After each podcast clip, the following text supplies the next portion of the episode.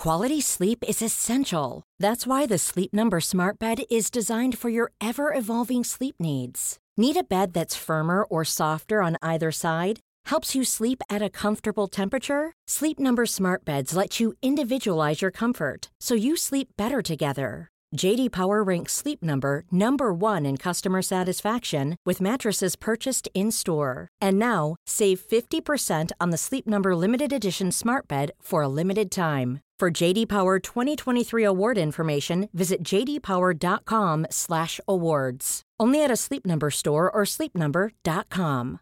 Hey, I'm Ryan Reynolds. At Mint Mobile, we like to do the opposite of what Big Wireless does. They charge you a lot, we charge you a little. So naturally, when they announced they'd be raising their prices due to inflation, we decided to deflate our prices due to not hating you. That's right. We're cutting the price of Mint Unlimited from $30 a month to just $15 a month. Give it a try at mintmobile.com slash switch. $45 upfront for three months plus taxes and fees. Promo rate for new customers for limited time. Unlimited more than 40 gigabytes per month. Slows. Full terms at mintmobile.com.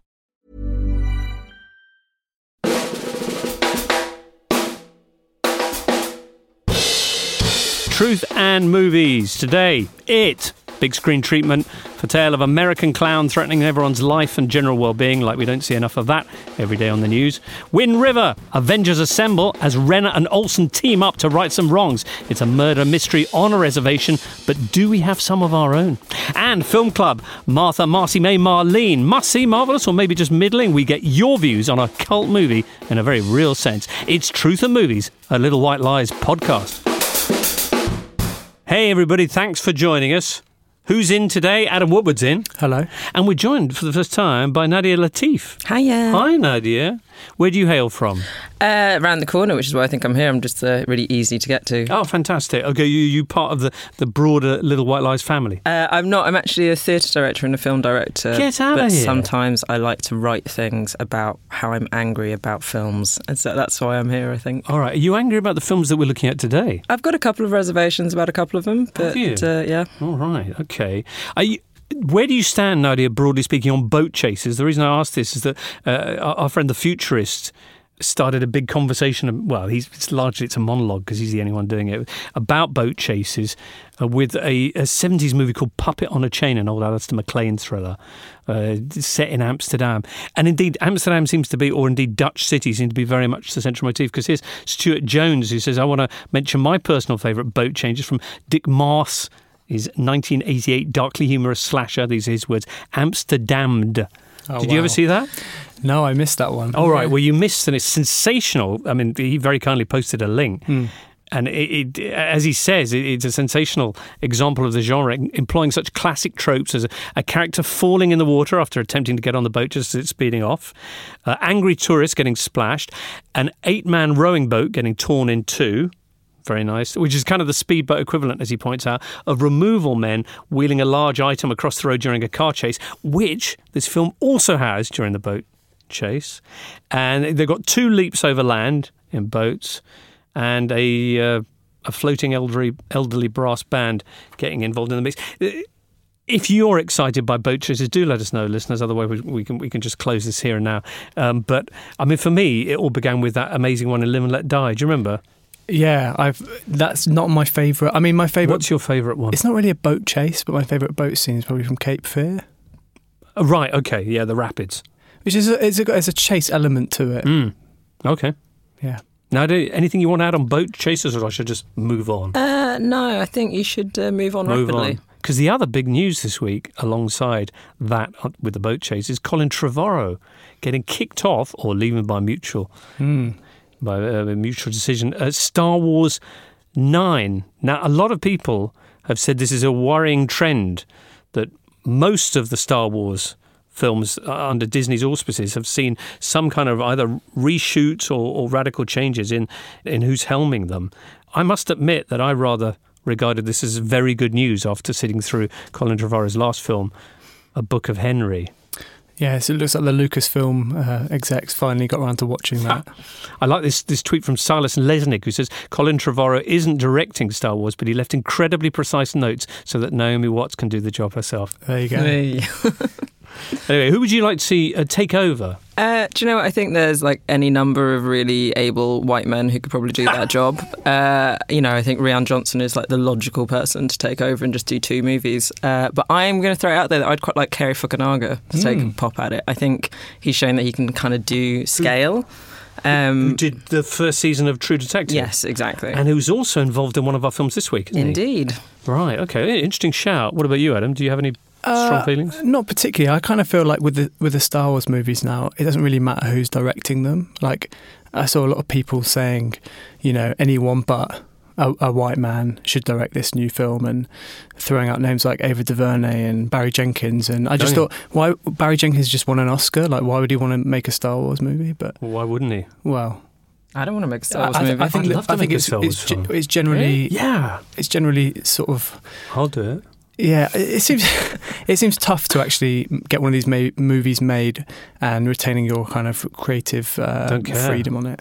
Star Wars. Do you know who I'd like to see do it? Go on, Alfonso, Cuarón. Yeah, Yeah, I just told you that. I think he's You know why? Or Go do you know why? Maybe you do know why.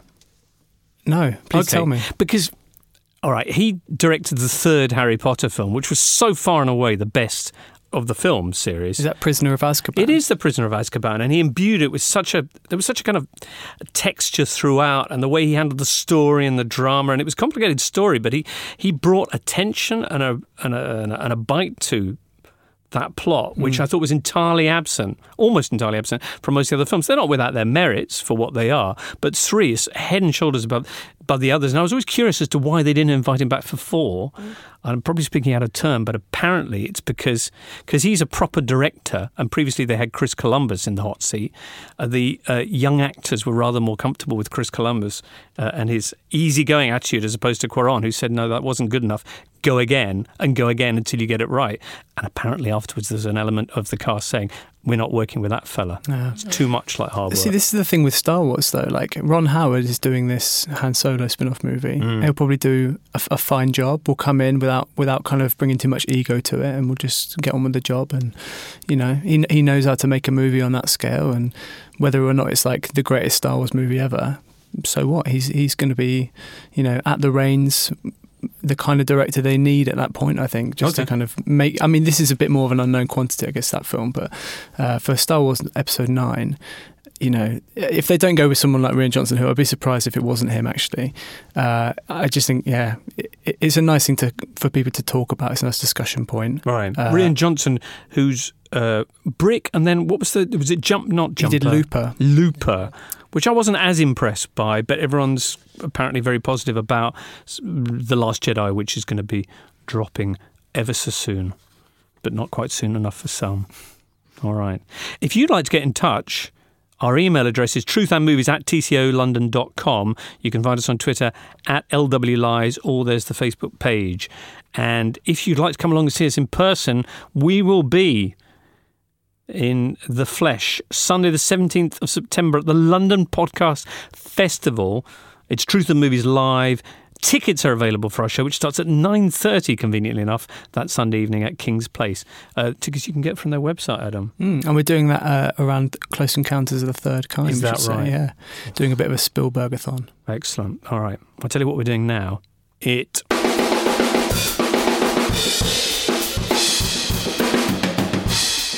My grandfather thinks this town is cursed. He says that all the bad things that happen in this town are because of one thing an evil thing that feeds off the people of Derry. But it can't be one thing. We all saw something different. Maybe. Or maybe it knows what scares us most, and that's what we see. I, I, I saw a leper. He, he was like a walking infection. But you didn't. Be- because it isn't real. None of this is. None of this makes any sense. They're all like bad dreams. I don't think so. I know the difference between a, a bad dream and real life, okay? We're all afraid of something. Got that right. Why, Rich? What are you afraid of? Clowns.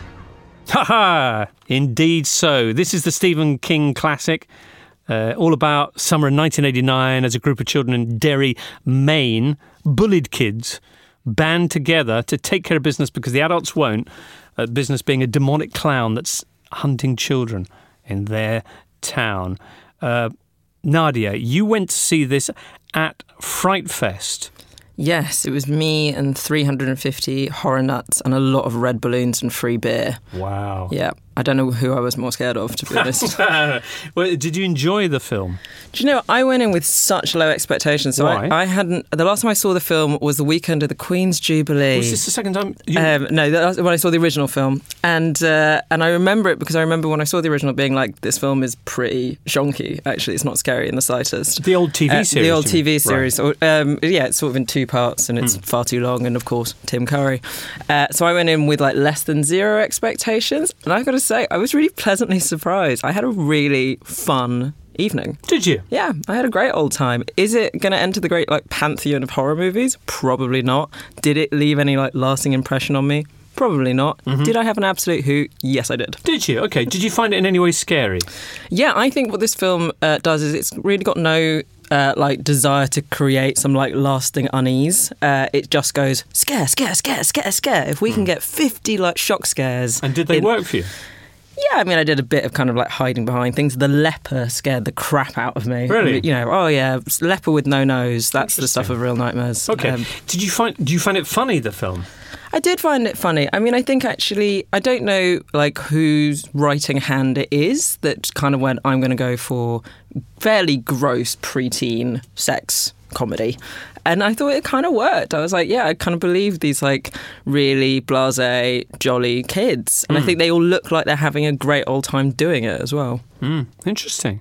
Adam, what, what did you make of it? Yeah, it's, it's clearly going for that Stranger Things tone, and It's a it's a genre. It's called the analog kids on bikes genre. Of course, it's an actual yeah. thing. yeah, I think uh, my our colleague uh, David in his review referred to it as Spielberbia, which I like.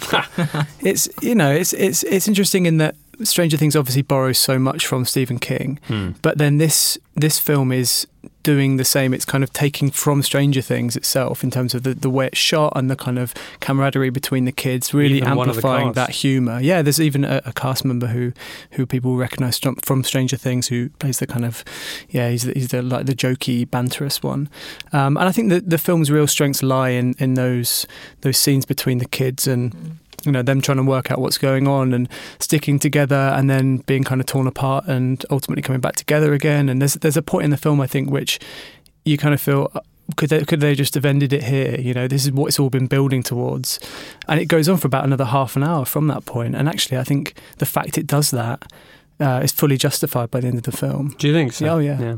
Okay. Um, I I tweeted a hot take afterwards. oh yeah Missing two letters from the title. I really, I really, and it, and it, it, any number of suggestions. but It could have been EX. yeah well, I mean you don't you don't fare well with horror Well, th- you see, now this is the thing. You've sat next to me at screenings. I scare easy. I've sat next to you in, in non horror films and Yeah. you've leapt out of your chair Yeah, I, I mean, I screamed. I stood up and screamed in Pee Wee's Big Adventure. oh yeah Large Marge. Yeah. yeah but I didn't get scared. There was maybe one jump in this film for me.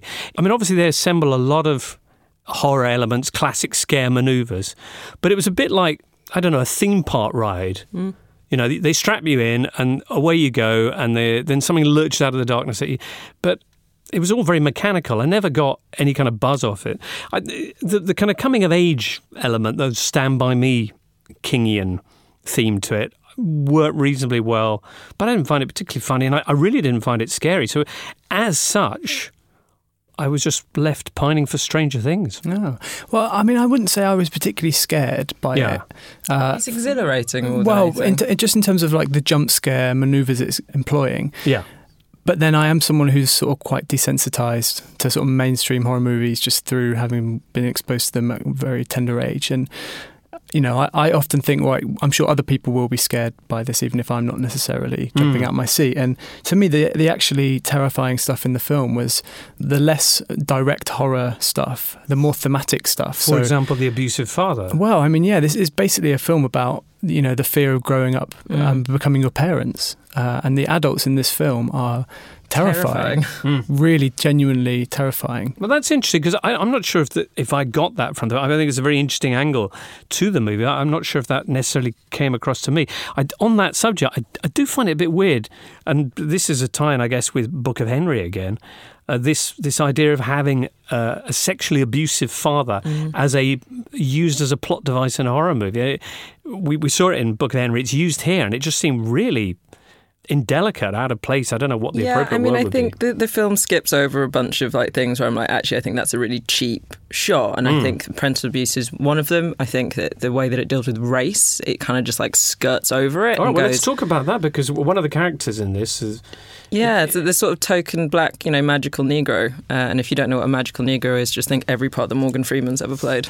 Um, you know, who just kind of turns up to be the muscle and give a bit of kind of like mystical background.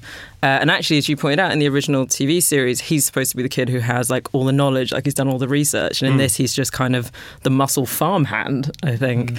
And so, yeah, it does skip over that, but then it is this kind of kid's vision of the world, right? Like Yeah. all of the adults are grotesque and, you know, terrifying. And actually, I think the thing that it does best is the bullies. I found the bullies scary. You know, these endlessly pursuing monstrous boys who are just violent. I was like, this is actually the stuff of nightmares to me. It reminded me of how much scarier I found Dazed and Confused, say, than, than, than, this. It is Dazed and Richard Linklater, isn't it? Yeah, At the end of yeah. Yeah. yeah, Dazed and Confused. And in fact, this was my issue, and clearly this isn't one that you guys share, but I just thought everything I'd seen in this film, whether it was kids riding around on bikes or going to quarries or any of that, or even the clown, I'd seen done better elsewhere. And and I, I'm amazed because I'm so easily scared, and clowns are usually so scary.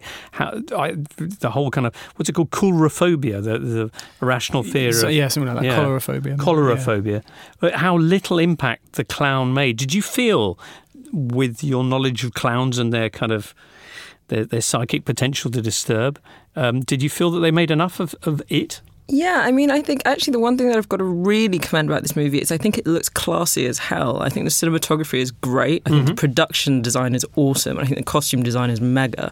And so actually, I think it looks like a much better film than it probably is in a lot of ways. uh, and that's cool, you know. And I think it's lucked into a lot of things. I think it's lucked into this look. I think it's lucked into those performances. So in a way, it's a lot better than it should be. It's also like a really cheap, like we're going to make a sequel type movie as well. Like we're just going to set you up for Right. the second half. And so, like, but for all of those things, I just think the fact that you have a nice time while watching it is Mm. not to be underestimated. Like I said to a friend afterwards, I was like, don't go to the cinema and watch it, maybe, but like next Halloween, totally watch it on DVD. Okay. Like a hoot. What kind of number would that represent, do you think, in terms of a recommendation? Would that be a three or just a high two? No, it'd be a three. Okay, so in terms of expectations, you were low, zero. Is there a minus five on expectation? Really? okay, and then around about a two, maybe, and now. Yeah, three. Pleasantly surprised, actually. Adam, there's probably something else you wanted to add before we got into your scores. I, I can give my scores now if you All like. right, go for it. I, I would go for sort of two for the and for anticipation. Although I, I actually didn't realise that Cary Fukunaga had written the helped out on the screenplay Mm. for this. So yeah, maybe if I'd have known that before, it might have bumped it up to a Well, three. I think but- you've also got to think about why Cary Fukunaga is not directing this movie. right. And yeah, Why isn't say- he directing? Well, he dropped out. He was going to write and direct it, and then there was the eponymous creative differences. Oh, Um, really? He, he was and- attached to it along along maybe like three or four years ago almost, and um, I just assumed he had completely stepped away from the project. I don't know how. Essentially, they've probably reused some of his initial script draft, but Okay. I don't know how involved he was in the project. So but- it, it, it went to Andy Muschietti, who's a a Argentine director. I'm not familiar with his, his work particularly. Maybe there was it 2013. He made Mama, Yeah. which is uh, Mm. like a pretty decent Guillermo del Toro light yeah, horror film. I mean, it's- yeah, it's a decent film. It's got Jessica Chastain in it, which is quite a pleasant surprise. Mm. Um, it's fine. I just heard that he's making a Dracula prequel as his next movie. Who? Muschietti? yeah, apparently, which I A Dracula, Dracula prequel? Yes. This time, you know, before he's dead, I guess. I don't know, but that I heard that on the grapevine yesterday. Interesting. So my so my enjoyment score Yes. and my in retrospect score will probably be four for this. Really? Yeah, because even though I wasn't particularly scared, I think there's so much that this film does right. I mean, all the stuff that Nadia listed earlier. Um, Have you not been listening to a word I said? No, I'm sorry. I disagree uh, with you on this one. Uh, I can understand what you know. I think it is a film which sells itself on its ability to scare you, and I think I think if it doesn't do that, then yeah, maybe you can't score it that highly. But I almost wasn't expecting it to scare me, uh, and it didn't particularly. So I was I was more interested and excited by the other stuff. okay, I mean, I don't want to spoil the surprises, but the clown's inability to actually do the bad stuff it was supposed to be doing, I found a major letdown. I would, I would say that I had quite high expectations, which may not be unconnected with the fact that I didn't enjoy it very much. I thought like four or something going in, two, and still a two. And that's there you go. So you you've got a sixty six point six percent chance of enjoying this film. Bill Skarsgård is very good as. Mm. as Did you think so? I think so. Yeah, it's it's a tough one because it's always going to be compared to Tim Curry. It's such an iconic Hmm. uh, Is it horror iconic? villain. I, think, so. I think we've misremembered it, man. Seriously, nostalgia does funny things to the brain. Maybe, but even so, even through that nostal- lens of nostalgia, I think people recognise that that character and that performance, and you know, he's kind of given it his all in this one. It's not particularly subtle performance, but of- I like I like the the, way they you've bring seen the about- character to life. I like all the subtle stuff. They don't use a lot of CGI in this movie, but No. there's li- there's little things like his eye kind of dropping off to one side. and- which apparently is genuinely that's his eye doing it. No, Well, seriously, that- that's not that's, CGI. that's something that he does. Yeah. Anyway, that's it. And next up, we'll see how much we agree or not about Wind River. I know you're looking for clues, but you're missing all the signs. Come here, let me show you. See this here? This is a sled track, right? Okay. You see out here on the ridge? You'll see it a lot easier there. You see those tracks go up that mountain there? Yeah, I see it. All right. Natalie's body was found just past there, right? So someone unloaded a sled right here, drove all the way out there. There's no tracks coming back. Why is that? I'm telling you. The answers are out there. Hey, look, um, I don't know how to do this, okay? I'm not a tracker. That's okay. That's all I do. Look, they asked me to help you, right? Yeah. We should go while I still can. There you go. Uh, Jeremy Renner and Elizabeth Olsen, teammates in the Marvel universe, and avenging in a very real sense here as well in this story, uh, a murder mystery set on a Native American uh, reservation in Wintry, Wyoming. Uh, Renner is a U.S. Fish and Wildlife Service agent. Not fam- familiar with that branch of the.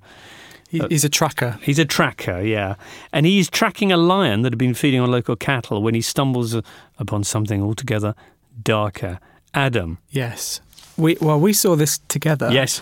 And had a had a right old ding dong after the screening about The the scrap on the streets. about just about the fact that so the film opens with a a title card that says based on actual events. Yeah, which immediately you got upset about, and it, Nadia, apparently you do too. I wasn't I wasn't upset uh, by it, but I think in this instance it's quite a, a lazy get out clause for a film like this to deploy. It's basically saying, Well, if it is based on actual events, what do you want it to say? Well, it doesn't need to say it. I think if it, you know you're writing a, a screenplay based on actual events, Hmm. you should you, the quality of your writing should be good enough to do ju- to do justice to those events. And, But and if I told you an amazing story and that story also happened to be true, wouldn't you want me to add that detail in? And by the way, all that actually happened. but all films are based on to some to some extent based on yeah, but that's not what they mean by this. It's not like this is something that is based on the fact that there are humans who do things like kill people. So- this is based on an actual incident that took place in Wyoming. So we we should also say that the the film is set on a Native American reservation Mhm.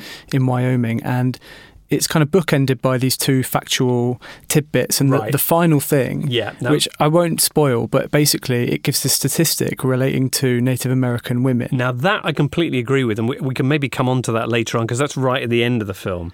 Yeah. and I, I do agree there's an issue with that. But what did you make of the kind of ninety minutes in between? The 90 minutes in between, I think it, for me, it really ebbs and flows. There's, there's moments where I was really, really with this film, really enjoying it as a sort of slightly icy, noirish crime mystery thriller. I think it, the characters maybe let it down a little bit. Jeremy Renner, as yeah, as, as we sort of said, the, the token white savior figure, it's just frankly not that interesting. I don't think as a character. There's there's a lot of dialogue and posturing and, and everything. Everything is telling you that he's this really mysterious, He's interesting being guy. soulful, Adam. I'm sorry. the soulful stuff, yeah. He, he does channel the sort of Native American mysticism, Mm-hmm. while those characters are kind of relegated to the sidelines a lot. And I mean, Elizabeth Olsen is, is a terrific actor, and I think someone who it's it's nice to see an actor of that stature not just making Marvel movies, actually, you know, doing something like this. Uh, and ditto Jeremy Renner actually as well. But I think you could effe- effectively write her out of this movie, and it wouldn't actually change it that much. Yeah. It would change the focus slightly, but her character is just there to be told what to do, uh, to essentially play the victim later on as well, uh, or, or be put in a position of, of being a victim. Um, yeah, she's essentially there to be saved, which is a bit of a yeah, a bit of a troublesome thing. So I think. this movie ebbed and flowed. You were with it. You were without it. Hmm. How did you end up on it? Uh, I I, end, I ended up probably having more reservations with it than than positives to say about it. Okay. Nadia, dare I ask what you made of it? I am refusing to call this uh, film by its real title, and I'm only going to refer to it as uh, White Savior Complex, the Sub Zero edition. Uh, I mean, I just kind of my mind boggled that this film got greenlit. It smacks of kind of Oscar campaign from Jeremy Renner, who's like, you know, third time lucky.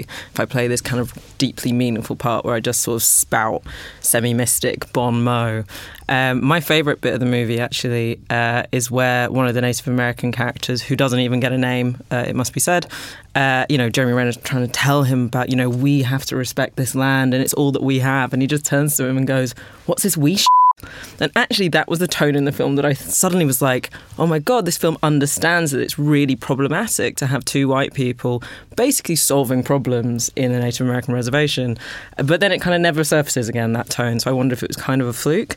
I mean, besides the fact that all the Native Americans are relegated and barely have names and are just there to be saved or to be drunk or to be drug addicts, I actually f- find the Elizabeth Olsen presence in it really problematic. I'm like, A, it's naff. It's this kind of 90s throwback. Let's get the green female agent in. And, you know, she totters in in high heels in the first scene, despite the fact she's come to Wyoming because a clearly that she, she's a woman, she's an idiot, right?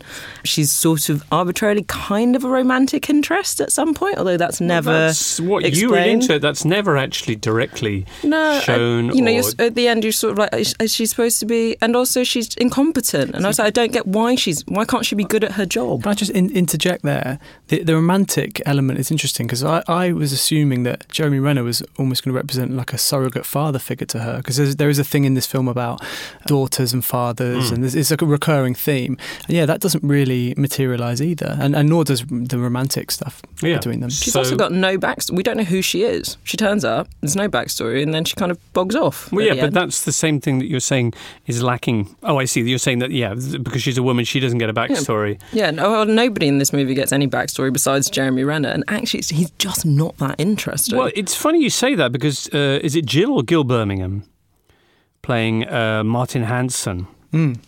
who does get a backstory and isn't just there to be drunk or take drugs. He does actually have a an active role in in, in the emotional drama because this this film has it- it's got its kind of police procedural on action side, but it's also got a, a kind of an emotional side to it, and much as I suppose as, as in Hell or High Water, where Taylor Sheridan uh, is also to a degree touching on the kind of economic misery and the, the motivations that spill out of that for the action which which then unfolds. Here there's a lot of talk about uh, mourning and loss and how to deal with it. I thought was reasonably interesting and well handled. Oh no, the scene where he turns up and the two fathers, you know, hold each other and weep is Yeah. really touching. And actually, that's the movie I wanted it to be about, which is just about how communities deal with grieving, Yeah. actually, and what that means to lose a member of such a small community.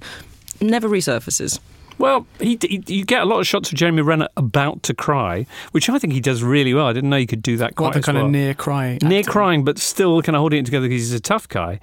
I don't know. Uh, Taylor Sheridan. There was a lot of interest in this film because it's his, his first proper directorial job. Is that right? I think so. Yeah. Yeah, and he previously he did Sicario, which everyone was wowed by. Me a bit less, but and what I thought was a terrific film, Hell or High Water, and I think he does a pretty good job directing this. I think he gets great performance out of Jeremy Renner and and the the police chief and Jill Birmingham.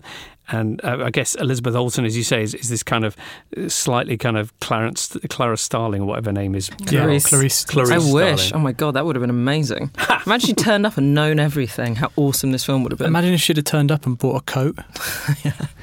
So it's- yeah, that would have been Well, it's based on real events, so they, they can't help it if she No, turned well, up. with that. exactly. Yeah. I think it's anyway, convenient when real events mean that men write women as idiots. Do you know what I mean? Do, do you know what I mean though with that whole based on actual events thing? In that Oh, totally. it just it's it's I not don't have an issue with that, but um, we will come on to the other the other thing, which I think is more. But uh, the point of that is like it's like it's trying to give emotional resonance to a movie Yeah. that actually hasn't written that into the script. Where you go, but it's real, so you have to be sad. And I'm like, well, it's not like specifically based on an event. It says based on some events, right? Well, I would assume, um, and you're right, it is slightly am- ambiguous or even ambivalent.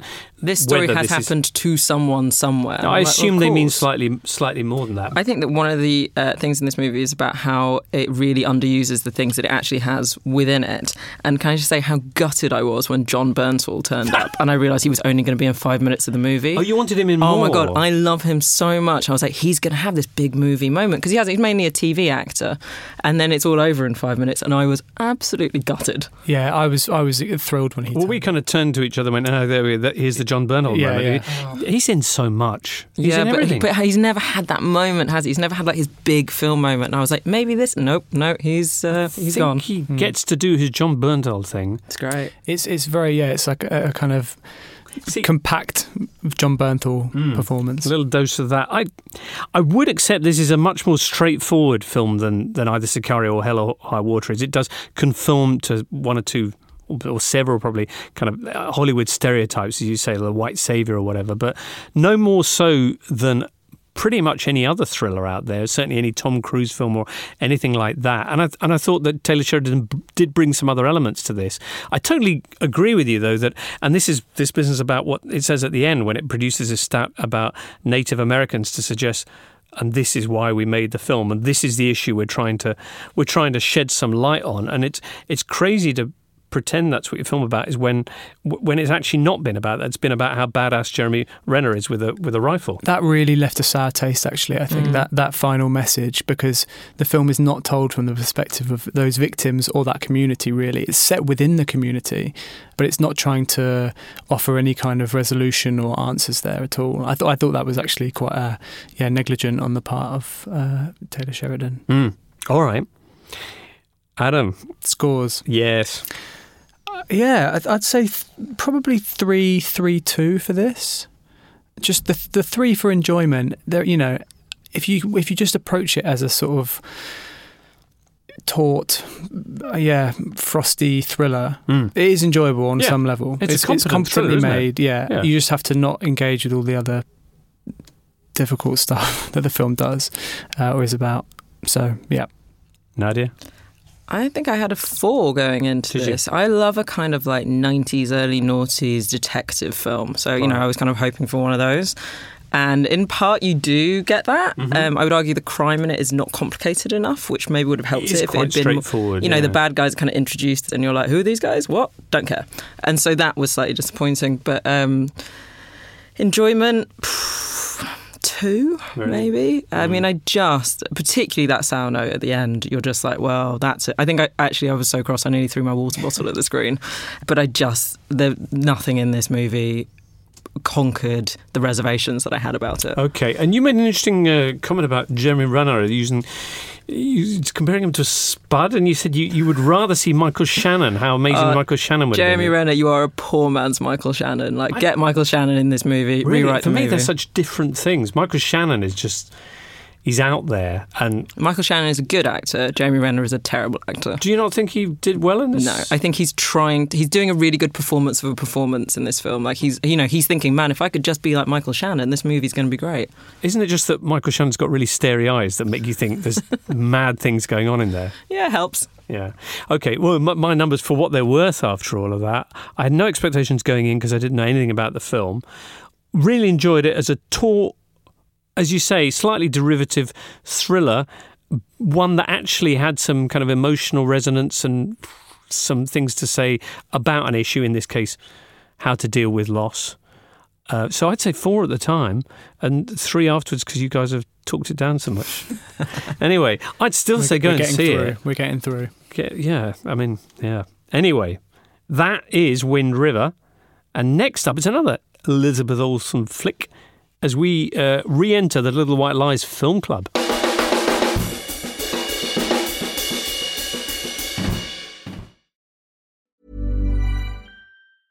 Jewelry isn't a gift you give just once, it's a way to remind your loved one of a beautiful moment every time they see it. Blue Nile can help you find the gift that says how you feel and says it beautifully with expert guidance and a wide assortment of jewelry of the highest quality at the best price. Go to BlueNile.com and experience the convenience of shopping Blue Nile, the original online jeweler since 1999. That's BlueNile.com to find the perfect jewelry gift for any occasion. BlueNile.com.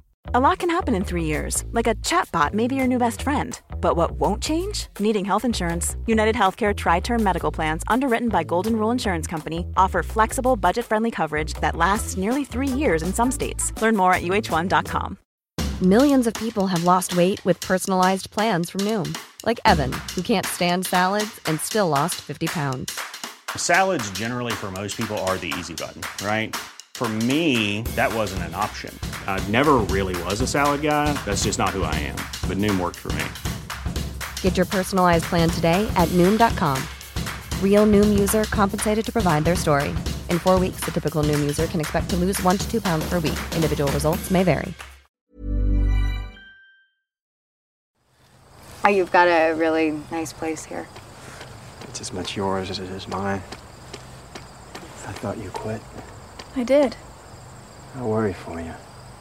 I know. I'm sorry. Don't apologize to me, it's your body.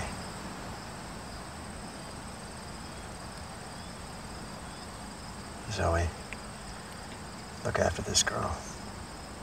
For once in her life, she deserves some real care.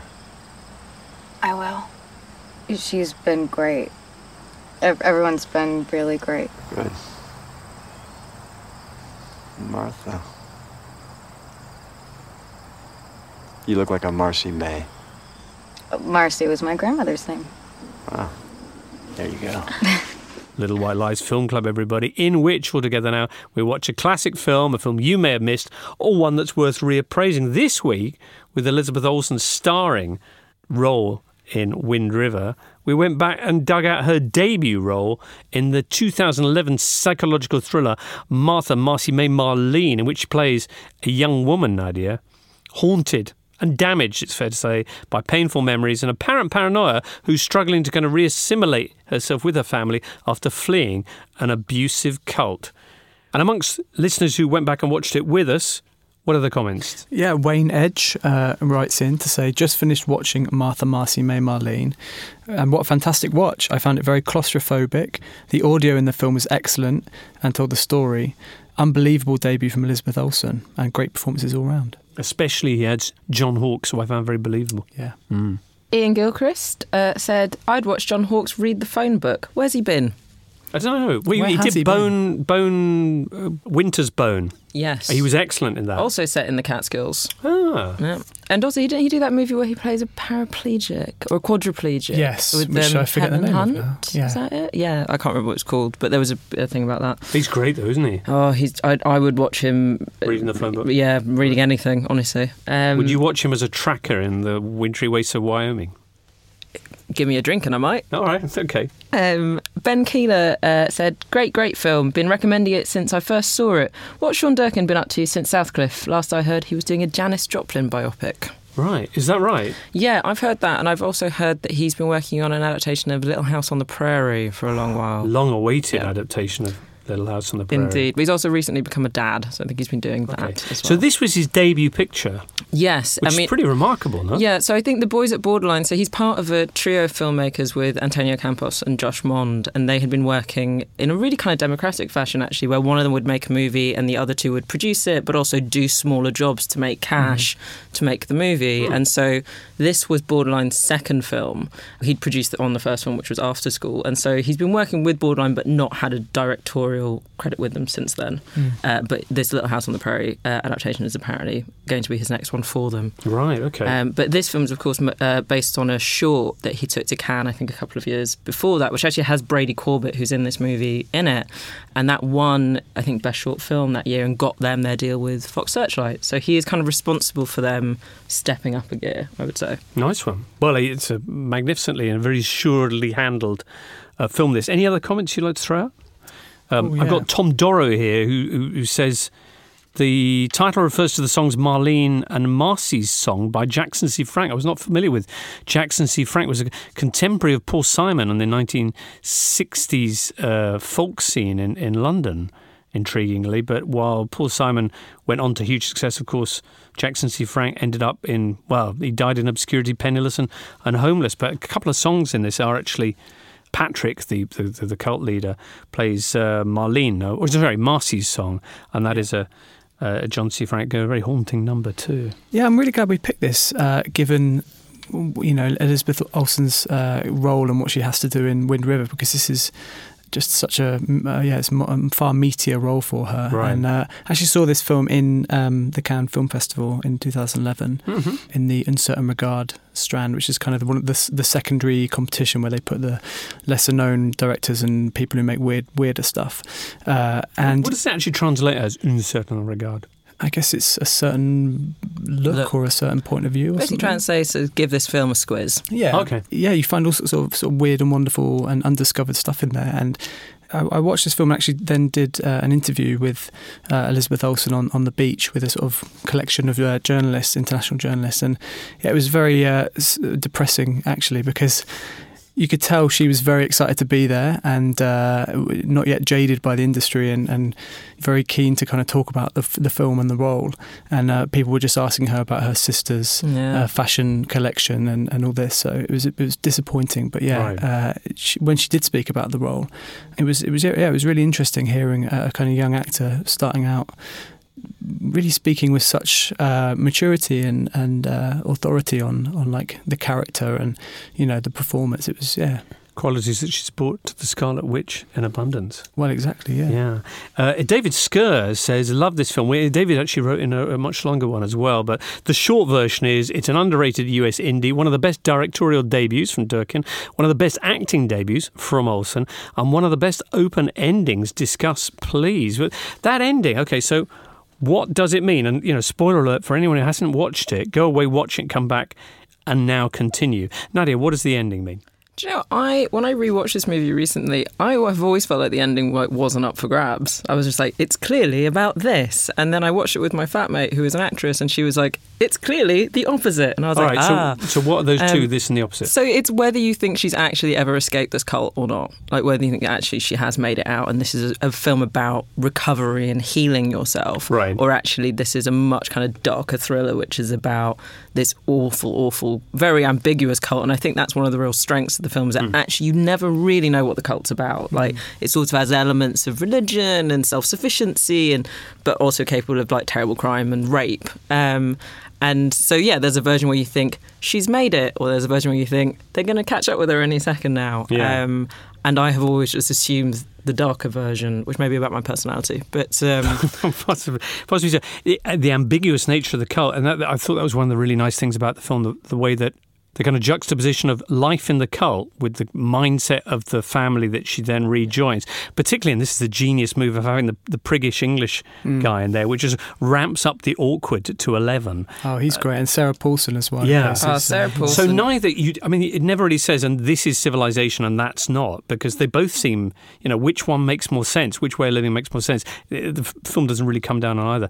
Watching it again, I'm pretty convinced that, as you say, she's never actually left, or at least she's tried to leave. But the fact that she's called them up, the fact that her sister's going to take her to an institution, she said, I cannot be alone.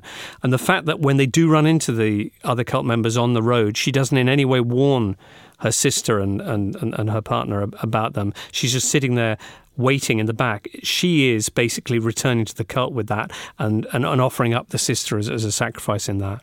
I think that would be my, I mean, my I take think on that. Given the way that you know, when I now that I make films myself, I think actually going back and watching this movie and watching the audacious like daringness of those cuts and Mm. how disorienting they are means that you have no real sense of any form of linear time in this movie. You've you know, and actually when I rewatched it, I was like, some of these movies could be set, some of these scenes, sorry, could be set after she goes back to her sister. For all I know, like actually, does she return to the cult? And this is a sort of because you're so and it to, and it's genius because it's not Sean Durkin being clever. It is reflecting this poor girl's fractured mental state that things make her think of other things and you jump about all over the place. So actually, I think the, the whole film really makes you question in a way that's not at all irritating what is real. I don't actually trust anything to be real in this film. I think it was also really well. I found it interesting that he chose that stretch of story, and I know that there's different stretches being melded into one. But normally, it wouldn't be surprising to see a writer or a director with a girl escaping from a cult to make a centerpiece of this the moment when the cult catches up with her again, and the fact that he stops before that moment of high drama.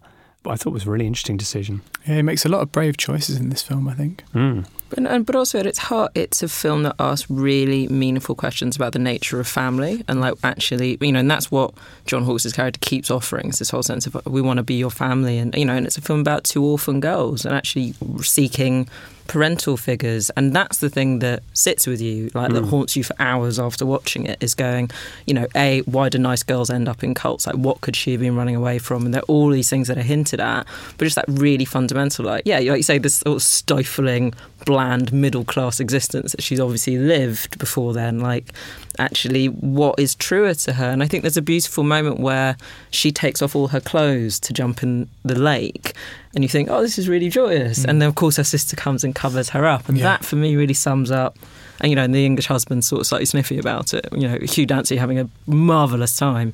But i think that kind of sums up the film actually about like there are really good reasons for people to run away Simmering with tension, slow paced and ambiguous, this is US indie cinema far removed from the Main Street type, accustomed to spoon feeding its audience so it can go on living happily ever after. Uh, that's that David Skur again. He certainly has. He certainly liked this film, and I, th- I think we share his opinion, Adam. Yeah, very much so. All I. I hope he likes next week's choice as well. What have we got next week? We're, next week we're doing Requiem for a Dream uh, in uh, preparation and hopefully celebration uh, from Darren Aronofsky's new film Mother. Mother! Exclamation mark. Ding! Uh, so yeah, Requiem for a Dream from 2000, I believe. Yeah, amazing film. Amazing film. Jared Leto, uh, Jennifer Connelly. Jennifer Connelly. Yeah, that, Liz, not what's her name? Burns. marlon wayans as well Yeah, Marlon Oh, is Wayans. he? Yeah. A film I haven't seen for a long time, actually, uh, So and a good. film I'm almost quite petrified to revisit. Right. um, yeah, don't. Just a word of advice for anyone who hasn't seen it and and will be doing so for this uh, film club. Don't watch it, you know, late at night on your own, or you know, watch it when you're in a, a good mood. and Right. not with your parents Yeah. Yeah, or, or any young ones. No, yes. Most decidedly not. All right, so uh, Requiem for a Dream, uh, one of Aronofsky's finest. We'll also be reviewing his new one. Uh, and and what, what's the other film we're doing next week? Uh, we'll be doing Victoria and Abdul. Ah, interesting. Interesting. A film I know very little about. Yeah, it's Judi Dench as Queen Victoria, Mhm. sort of later, older Queen Victoria. Mm. Rarely, judging by the movies that they keep making about her, has a historical figure been so widely misunderstood as Queen Victoria. I'm just throwing that out there. I haven't seen the film yet, but Oh, right. that's what I expect to take from that. The image that we have of Queen Victoria Mm. and her mindset and the kind of uh, f- philosophies that she kind of she infused her era with seems to be entirely removed from the philosophy she personally lived by. I'm trying to think That what, seems to be Hollywood's message. what was the this. other. What was the who was the Queen that Judi Dench played in the one Queen with Victoria. Billy Connolly? oh Queen that's Victoria. queen victoria Is it? Mr. Yeah, yeah. Brown, mrs brown something Exactly. Yeah. Mrs. Mm. Brown's Boy. not boy. I, I think this is this is set sort of after Albert's death, Right. yes and is when she's kind of. And what I- about him? I mean, clearly there's not much Victorian about what he was getting up to as well. Yeah, there's no film. anyway. No film about him. Yeah, because there's a story to be told there. I'm sure. Yeah. I just feel sad that Judi Dench is running out of queens that she can play. Well, that's why I mean? As she wondered gets whether older- she's played a diff- whether that was a different one because I thought it's odd that she's played Victoria now twice, and Elizabeth, Yep. and probably some others. probably some others. She's great though. Yeah, It's Judi Dench. We interviewed her many years ago, and during the interview, her phone rang, and it was the James Bond theme.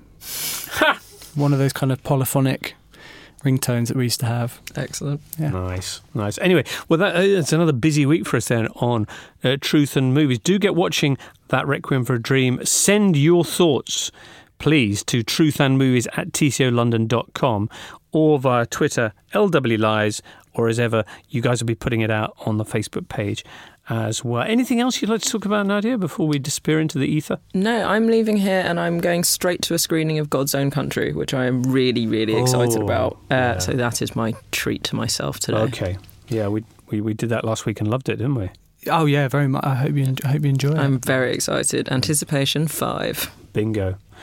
If I Adam. could just slip in a, a cheeky plug Oh, yeah. for uh, our new print edition. Oh, that's true. Which is out uh, hopefully at the end of this week, start next week. Uh, and Call Me by Your Name is the cover film, which is possibly my favourite film of the year.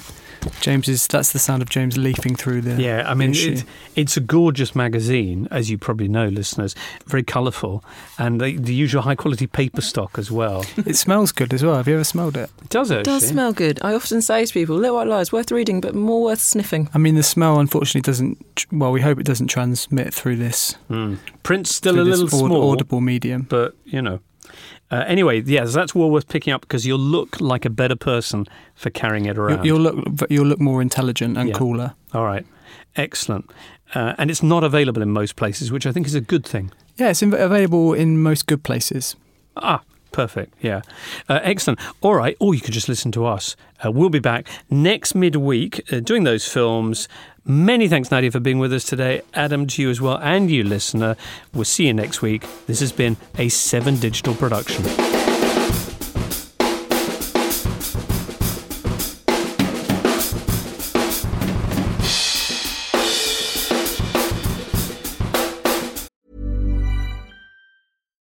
Deserves the best, and there's no better place to shop for Mother's Day than Whole Foods Market. They're your destination for unbeatable savings, from premium gifts to show-stopping flowers and irresistible desserts. Start by saving 33% with Prime on all body care and candles. Then get a 15-stem bunch of tulips for just $9.99 each with Prime. Round out Mom's menu with festive rosé, irresistible berry chantilly cake, and more special treats. Come celebrate Mother's Day at Whole Foods Market. Even when we're on a budget, we still deserve nice things.